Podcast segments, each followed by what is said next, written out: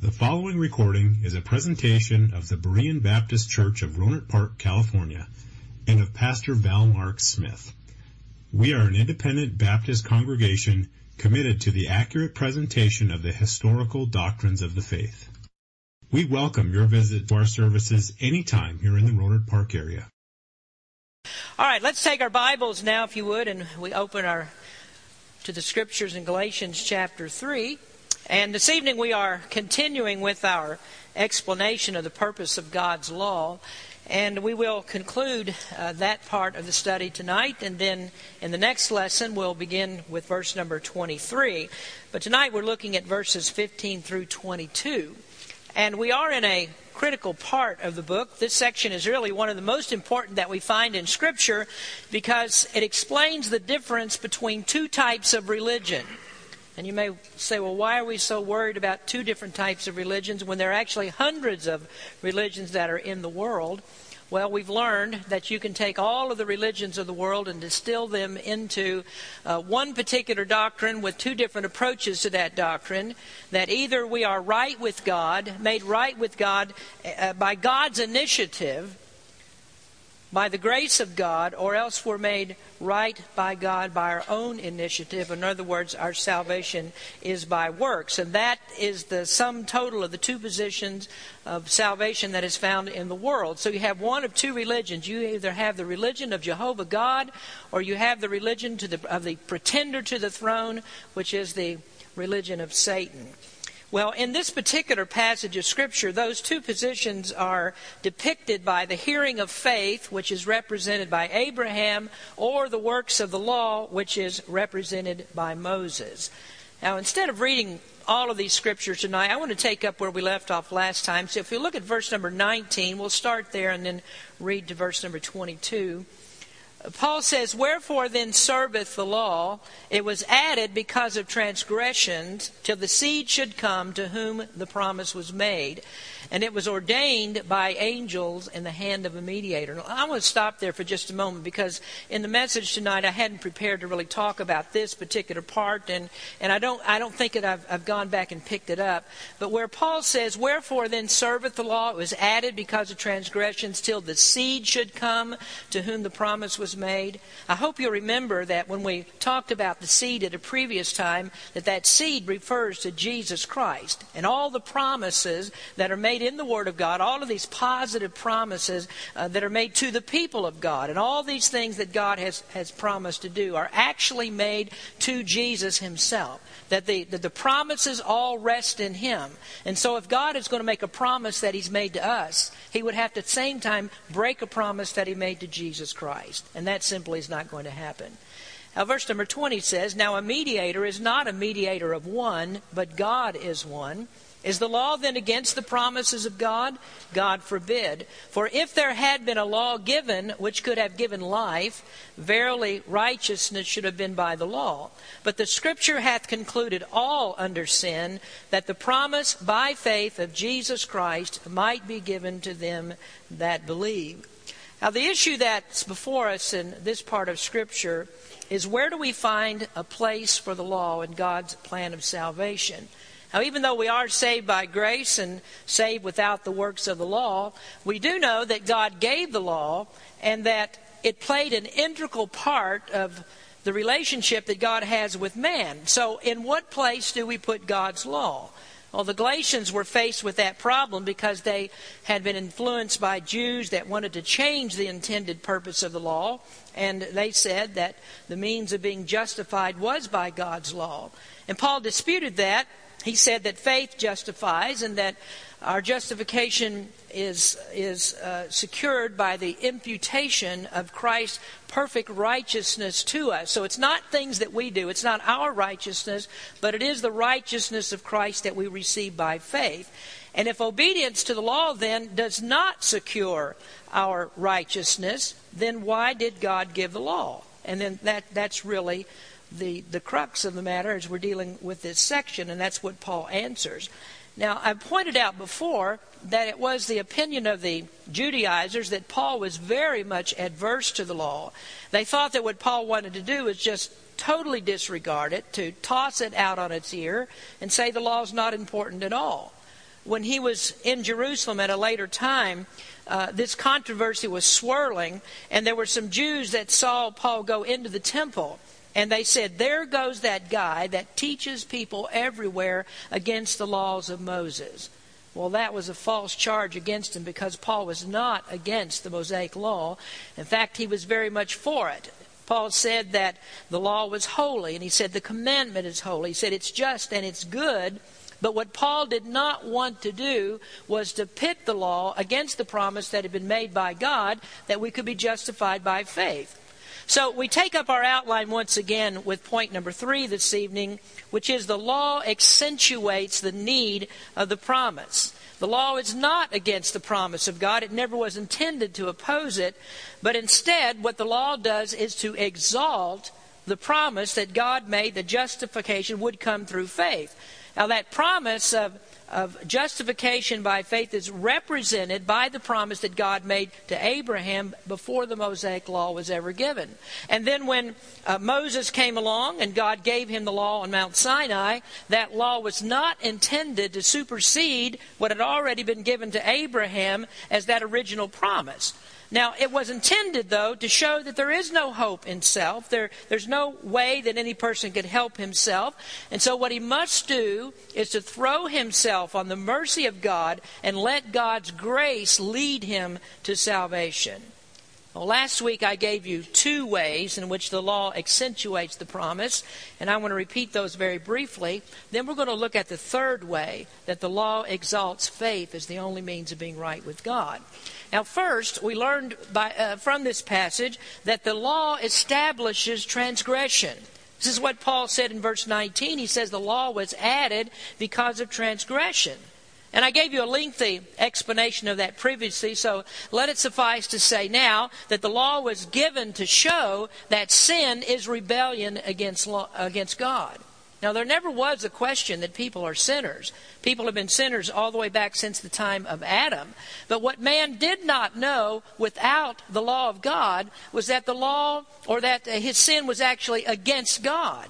Now, he may have understood that he was sinning against other people. He may have understood that he transgressed even his own, his, his self or society, as I said last week. But what he did not know is that these uh, laws that he broke were the laws of the most holy God. And really, that is the, the reason why that people pass our building every week and they never give a second thought about coming into church. They may realize that they're sinners, but what they don't know is that they have broken God's law and that they stand accountable for that. And they, in God's courtroom, they're going to be judged for it. So the law was given to show us that what we do wrong is not just against other people and not just against self, but we are actually breaking the laws of God. And so we see very clearly through the law that sin is a violation of God's commandments, that the Ten Commandments are the codification of the law that's already been written on our heart. It's already there. And what God did was to write it down with His own finger, and He incorporated those laws that are written on our heart into the written law. Now, secondly, we learned that the law establishes inability, that it shows the impossibility of perfect obedience. And if we really understand it correctly, we can see that there's not even one law that we've actually kept so it's not a matter of can we keep 10 commandments or can we keep 8 commandments or 7 or even 5 or even 2. We haven't actually kept any of God's commandments in the way that He wants them to be kept. And the reason is we can never keep a commandment to God's standard. So not only do our actions have to be perfectly right, but every motive behind those actions, every thought that we have has to be perfectly right as well. And it is impossible for a person who has been infected with sin not to see that every action that he makes, every action that he takes, bears the germs of that infection. Now, the Bible teaches that we are totally depraved, that every part of us has been infected by sin, and that total depravity feeds into our total inability. Now, to give an example of that, I think uh, you, uh, we think about the, the fear that was part of everyone's life because of the AIDS virus. I mean, is there anybody here that would want to take a transfusion from an AIDS patient? I mean, would you even want to take one, uh, one small prick uh, get the blood from any part of a person who has AIDS, would you would you want to take that chance in getting a transfusion if you even knew there was just even a small chance that that person in some part of their body has the AIDS virus? Well, you wouldn't do that. And when, and, and I don't mean to be be um, um, be harsh about this, but the blood banks when you when you um, give blood, I mean, they very carefully screen all of the all of the blood that they take to make sure that it's not infected with that virus. Well, in the same way, we could never be justified by the law because what the law has done is to screen us from top to bottom and find that we are thoroughly infected with sin. The Bible says there is none righteous, no, not one. And this is why Isaiah said, from the, from the, from the uh, top of our head to the soles of our feet, there's nothing in us but wounds and bruises and putrefying sores. So we are just unable to save ourselves because we can never keep God's law to his satisfaction. We have to be perfect as God is perfect, and none of us can do that. So the law then becomes the mirror that, that shines imperfection, our imperfections back into our faces. So when we look into the perfect law of God, the image that is reflected back is the imperfect image that's been tainted by sin. So those are two ways that the law accentuates the need of the promise. So we must be justified in some other way than the law because the law just shows the seriousness of our transgression and shows the inability to reach God's standard of perfection. Now, there's a third way then that the law accentuates the promise, and that is the law establishes condemnation. Well, this part is actually a no brainer because if we're guilty of breaking the law, then we know we must be also guilty of the penalties of the law. And if you know the law, if you've read it, if you've read the, the Bible and seen what the law contains, you find that there are many curses that go along with it. So that when a person breaks the law, he comes under the condemnation of the law, and that law becomes the very thing that shackles him and binds him with no possibility to escape. So rather than the law being a means to free ourselves from condemnation, which is what it would have to be to, to commend us to God, the law serves only to condemn us further. Paul wrote in Romans chapter 7 that he was uh, condemned, he understood that he was already condemned without the knowledge of the law. And then when he received knowledge of the law, that, that thing that he thought was going to be so good for him to find out more about, he actually found to be con- further condemnation to him. All it did was just dig the hole of condemnation even deeper, so deep he couldn't dig himself out. And notice the interesting language that we have in verse 22. It says, But the Scripture hath concluded all under sin, that the promise by faith of Jesus Christ might be given to them that believe.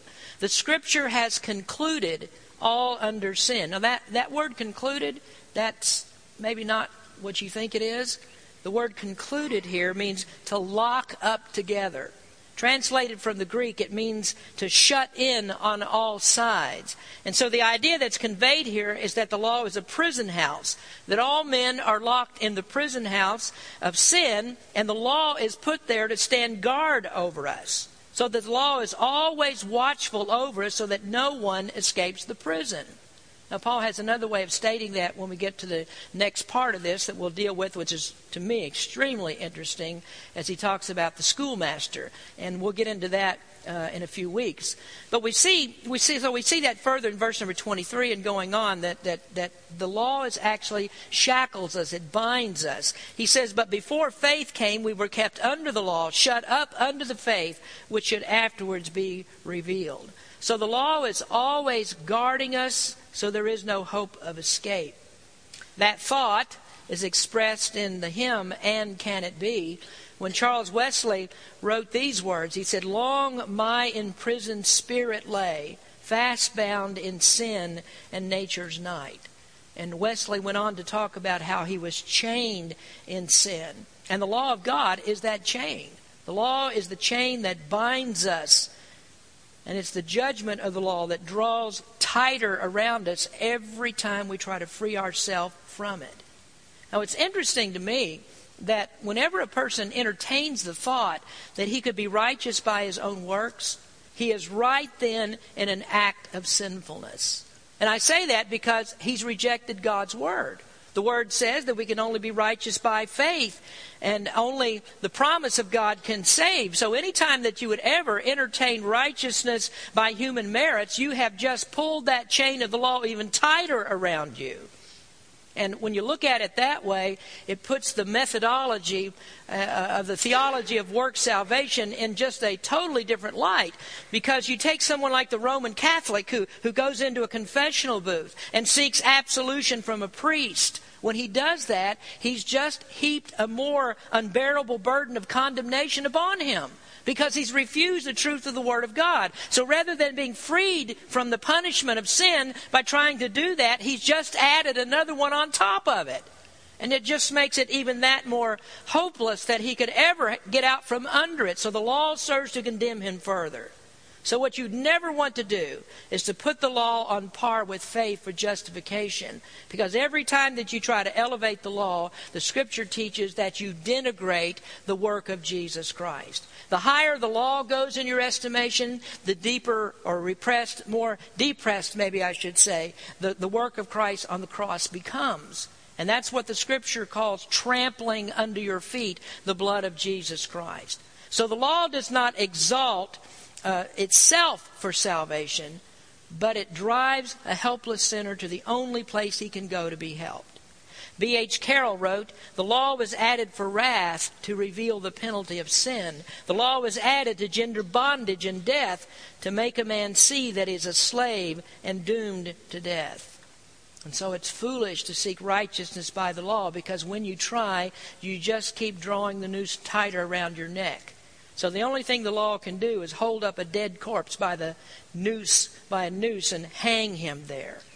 Now let me just take this and and, and spin it around for just a moment, just in case you and all this time you've kind of got lost in this explanation. Now, I think most of you get this, but there may be somebody who's just stuck on the meaning that I'm trying to get across. So let me just bring this back down to the most basic level of what Paul's speaking here. He's saying that the Judaizers tried to slip in circumcision as a means of salvation. To be saved, they said you must be circumcised. Well, I'm not talking to Judaizers tonight. I don't think anybody in here is a Judaizer. I mean, not in the sense that the New Testament speaks of them. And I'm not talking about circumcision. I'm not going to get up here and preach that everybody has to be circumcised. But in the place of circumcision, we can put anything that a church says that you must do in order to be saved. So if they say baptism is a part of salvation, then they've made human work a means of justification. If they say that it's possible to be forgiven by a priest, by saying a rosary, or by being confirmed, or by taking the Mass, those are all examples of replacing the grace of God with the works of the law. And really, when we talk about those things, such as the Mass and things like that, that's not even a part of the law anyway. That's man's invention as a law, and that's even worse. So even if you go out of your, on your own, and, and, you're not concerned about those kinds of things, and you say, well, you know, I think what I'll do today is I'll go down and help at the homeless shelter.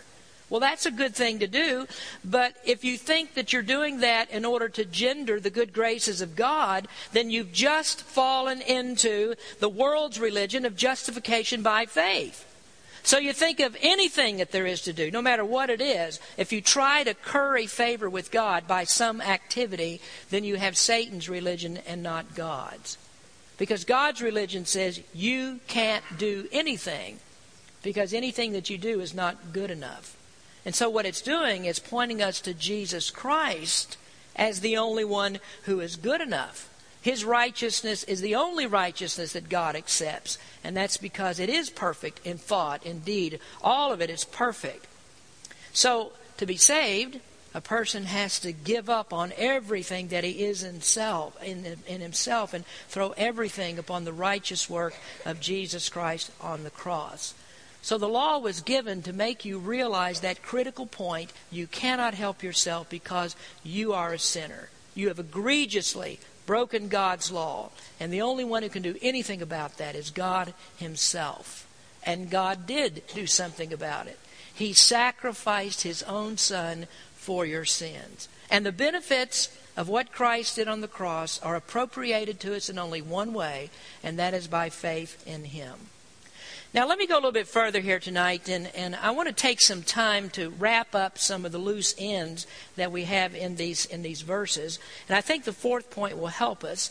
The law accomplishes less than the promise. The law accomplishes less than the promise. The law is inferior to faith as a means of justification because it accomplishes less than the promise. Now, the title of the message is The Purpose of the Law, and the different purposes that have been assigned to faith and law show us that one is inferior to the other. Now, the purpose of God's promise is to bring salvation, and the purpose of God's law is to drive us to salvation. So we can say that the purpose of the law is inferior. The law is inferior. The law can never save you. And as far as God's dealings with man, Salvation is the highest expression of his purpose. Salvation brings glory to God. And since God's glory is the primary objective, the objective must be greater than the means to reach that objective. So, when God gave the promise to Abraham, he gave the promise first because as he dealt with Abraham, he had a view of bringing him to salvation and also to bring the entire world to salvation. In Abraham, the Bible says all the families of the world would be blessed. And that's because the promised seed of Jesus Christ would come through Abraham. But the law could never reach that objective. It couldn't accomplish what the promise accomplished. All it could do was to do the lesser, and that's to point out how desperately in need we are of that promise. Now, finding out that you're needy, that's a very important thing, isn't it? I mean, you must know this. You, you must know that you can't do anything to help yourself, that you need to give up on yourself. That's very important. But having the knowledge that you have a need is not going to fill the need. Just like when you get hungry, your, your stomach can send out some really strong signals that you're hungry and all the hunger pangs and all of that, but your stomach cannot fill itself. It can't do anything about the problem. Your brain may have the Pavlovian response when you pass the golden arches and you begin to salivate, but your brain can't fill your stomach. And this is like the law. It has a purpose, but it's no way superior to the purpose of the promise because it cannot do what the promise was designed to do. Now, secondly, the mediation of the law is inferior. Now, let's go back to verse number 19. Wherefore then serveth the law? It was added because of transgressions till the seed should come to who the promise was made, and it was ordained by angels in the hand of a mediator. When God gave the law, it passed through the hands of two mediators first before it ever got to the people. First of all, God gave it to the angels. Now, I admit that's a hard thing to understand because you can study what happened in the Old Testament on Mount Sinai and read all about the giving of the law, and you'll never find a verse in the Old Testament that says that God first gave the law to the angels. The law doesn't, the, the Bible doesn't say anything about angels receiving the law. But we do find a reference to it in the New Testament in Hebrews chapter 2 and so the Jews may have kept that as an oral tradition because they thought that the angels were the one that arranged everything and put it in order for, for Moses. That God gave it to them, they arranged it, and they gave it to Moses. So they received the law first and then handed it off to Moses. This is what we read in Hebrews chapter 2. Therefore, we ought to give the more earnest heed to the things which we have heard, lest at any time we should let them slip. For if the word spoken by angels was steadfast, and every transgression and disobedience received a just recompense and reward, how shall we escape if we neglect so great salvation, which at first began to be spoken by the Lord, and was confirmed unto us by them that heard him? And so there you see angels connected to the transgression and disobedience of the law. Well, the Apostle Paul seems to confirm that tradition when he says in Galatians that the law was ordained by angels in the hand of a mediator. And the word ordained can have the meaning of to set in order. So it seems that God gave the angels the law and they arranged it and handed it off to Moses.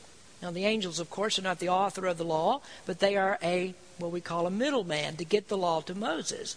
Well, that's one mediator that the law went through before it gets to the people. Who's the other mediator? Well, that mediator would be Moses. He's the second mediator. So the law goes from the hand of God to the angels and then to Moses, and then Moses gave it to the people. So before the people ever got what God wanted to say to them, he went through two mediators to get it there. But what about the promise made to Abraham? Well, we look at verse number 20. Now, a mediator is not a mediator of one, but God is one. On a couple of occasions, I've, I've, mentioned that, as far as I know, this verse has more interpretations than any other verse in the Bible. Some have identified as many as 450 different interpretations of verse number 20. Now, I don't know how many of those you want to hear tonight. Maybe I could give you 200 or so, but that would probably take a little while. So I'm not going to give you 200. I'm going to give you just two. I'm going to give you the wrong one, one of the wrong ones, and then I think I'm going to give you the right one. So someone would come along and they would read this and they'd say, Now, a mediator is not a mediator of one, but God is one. And they would say, Well, what we have here is a denial of the Trinity. That when we speak of the triune God, we say that God is three persons in one, but somebody comes along and says that ain't right. This verse says that God is one. He's not a Trinity. And that person must be a hillbilly because he said that ain't right. That, that, that ain't right either. So he says this, this, this says that God is one. Well, this is not talking about the person of God. Obviously, it has something to do with the idea of mediation that we find in the text. Now, the right interpretation may actually be multifaceted.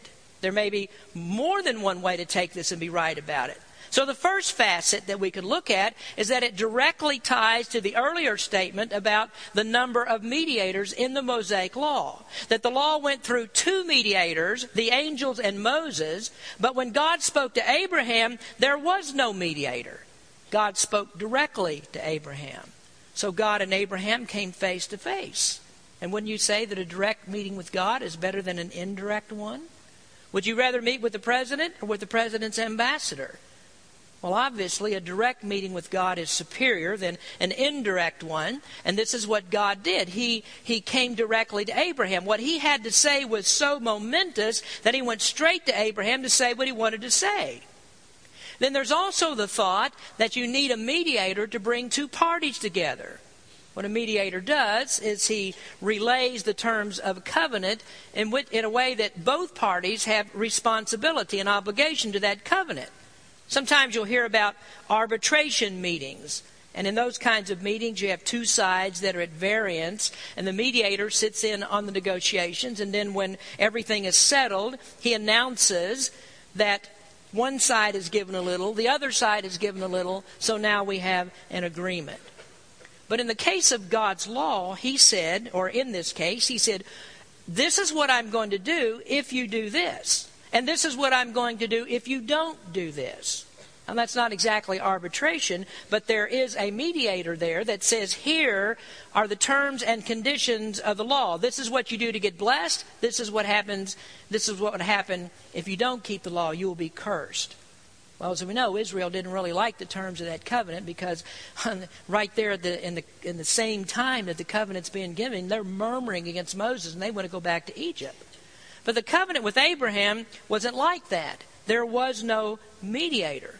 This is God talking to Abraham, and he says, This is what I will do. And Abraham did not say, Okay, well, this is what I will do. No, nobody sat in on this and brought the parties to agreement. There is no mediator. And this is what Paul says here. There's no such thing as a mediator of one. If one side makes all the decisions, you don't need a mediator. So this is all of God and none of Abraham. So you see that? God doesn't have a mediator with the promise because there aren't any terms and conditions. God just says, Here it is, this is what I'll do. And Abraham came with nothing in his hand. He just believed that God would do it. And then we can look at another facet of meaning that Paul is arguing for one method of salvation, that there's only one way for Jews and Gentiles to be saved. Jews aren't saved one way and Gentiles another. So the promise made to Abraham stands good for one way of salvation, which is always by grace through faith for all time. Now, you do have those that we call hyper dispensationalists and they believed that the Old Testament was a time of law and that people were saved in the Old Testament by the law. But if that's true, then the argument that Paul makes here counts for nothing. Doesn't even make sense. And then they also say that in the millennium, that salvation will be by the law again, and that's why there's the reinstitution of sacrifices. But sacrifices never saved anybody anyway. So that's nonsense too. And so the argument stands good here that God is one. He is the God of one way of salvation. Ephesians says, There is one body and one spirit, even as ye are called in one hope of your calling, one Lord, one faith, one baptism, one God and Father of all, who is above all and through all and in you all. So that verse is telling us that there isn't 40 ways of salvation. There aren't many paths to God. There's only one, and that's faith in Jesus Christ. So the law is inferior because the people received it third hand from God but the promise was received first hand from God. And that's interesting because it appears that the law was never God's highest means of dealing with man. You see, God stood distant from man. When he appeared on Mount Sinai, he only let a shadow of his glory pass before Moses, and there was no touching, there was no intimacy with God. The law was given, and the people were told to stay away. If you read there in Exodus 19, you'll find that the people were afraid to approach the mountain. They weren't going to get close to it because they knew that they were going to die. So they said, Moses, you, you go see God. You go first. You do first. You do it first. You go see God. We'll, stay here behind because they knew if they got close to that mountain, they would be killed. Now that's not very personal, is it? Personal? Uh, there's no cuddling there. There's no, there is no uh, pampering by any stretch of the imagination. But you know what God says with the promise? In the promise, He says, Come near to me, give me your heart. Jesus said, Come unto me, all ye that labor and are heavy laden, I will give you rest. There's closeness in it, there's intimacy in it. The promise even says that we can come to God and we can call Him Daddy. But the law says it's a fearful thing to fall into the hands of the living God. The promise says, For ye have not received the spirit of bondage again to fear, but ye have received the spirit of adoption, whereby we cry, Abba, Father. The Spirit itself beareth witness with our spirit that we are the children of God. And if you look in our text, it, uh, down below our text in Galatians 4, verse 6, it says, And because ye are sons, God hath sent forth the Spirit of His Son into your hearts, crying, Abba, Father.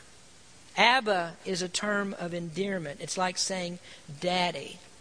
Now, there are some people, I, have even talked to people here in our church, and I've talked to visitors before when I've been pre- when I've preached on the fatherhood of God and talk about the relationship that we have with God as our Father. That they've come to me and said, "I can't really relate to that. I can't relate to God as a father," and that's because their human fathers were not what they were supposed to be. They may have abused them all kinds of things. And so trying to relate to God as a father doesn't work for them. And so it's better to come back to a passage like this and put into their minds the idea of a tender daddy. Don't even use the term father, perhaps, and say, This is daddy, that God says that we can address him that way because we are his children. So do you see how much better that the promise is than the law? The law is not going to do anything but beat you into submission. I mean, if you try to be saved by it, the law is going to beat you every which way from Sunday.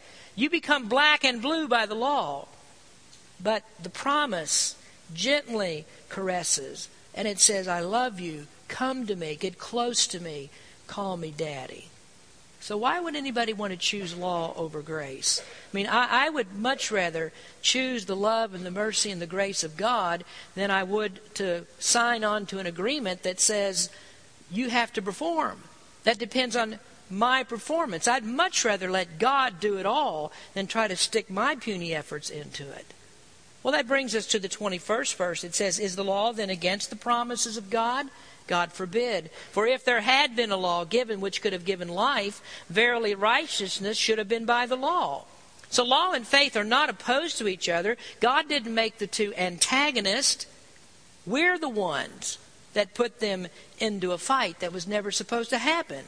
Now, the Galatians had been plunged into a debate that threw them off course, and, and somebody had just messed up here, and they'd put law and faith into the ring with each other. But we think again what Paul says God is one. He's the one that gave us both the law and the promise. He started both of those, and so God can't climb into the ring against himself. So if there was a law given that could have made us righteous, then we'd better get ready to place our bets because a fight is on. So if someone says baptism will save you, or confession will save you, or rosaries will save you, taking the Mass will save you, then folks, we've got a fight on our hands. Faith and law go to battle with each other, and the loser in that battle is you. Because it means there's two ways to be saved, and those ways are as different as night and day. And they are so opposite to one another and inconsistent with one another that they're bound to leave you hopelessly confused.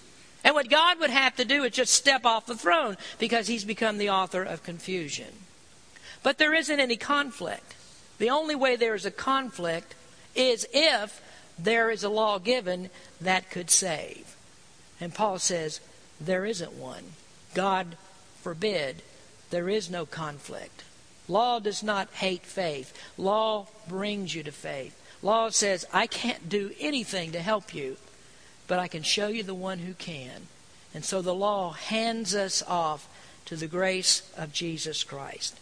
Verse 22 says, But the Scripture hath concluded all under sin, that the promise by faith of Jesus Christ might be given to them that believe. So the law brings us to Christ so that we can receive the promise through faith. And that's a wonderful thing. That is just a tremendous blessing for us. The law is a blessing to us, but only if we get the purpose right.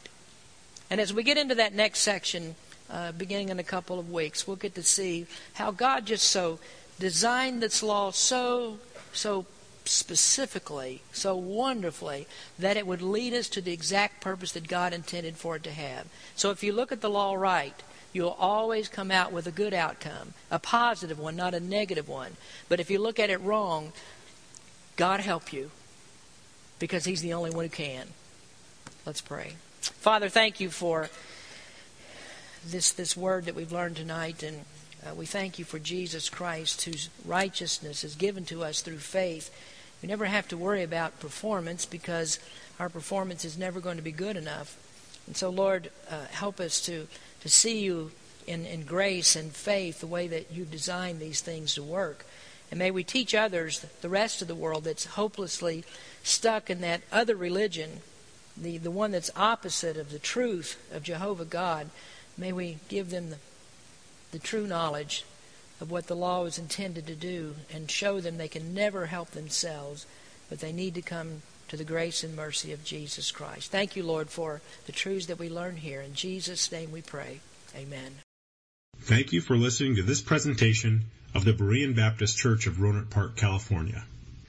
If you would like further information about our church, please feel free to call us at area code 707-584-7275 or write to us at Berean Baptist Church, 6298 Country Club Drive, Rohnert Park, California, 94928. Additionally, you may visit us on the World Wide Web at www.bbaptist.org.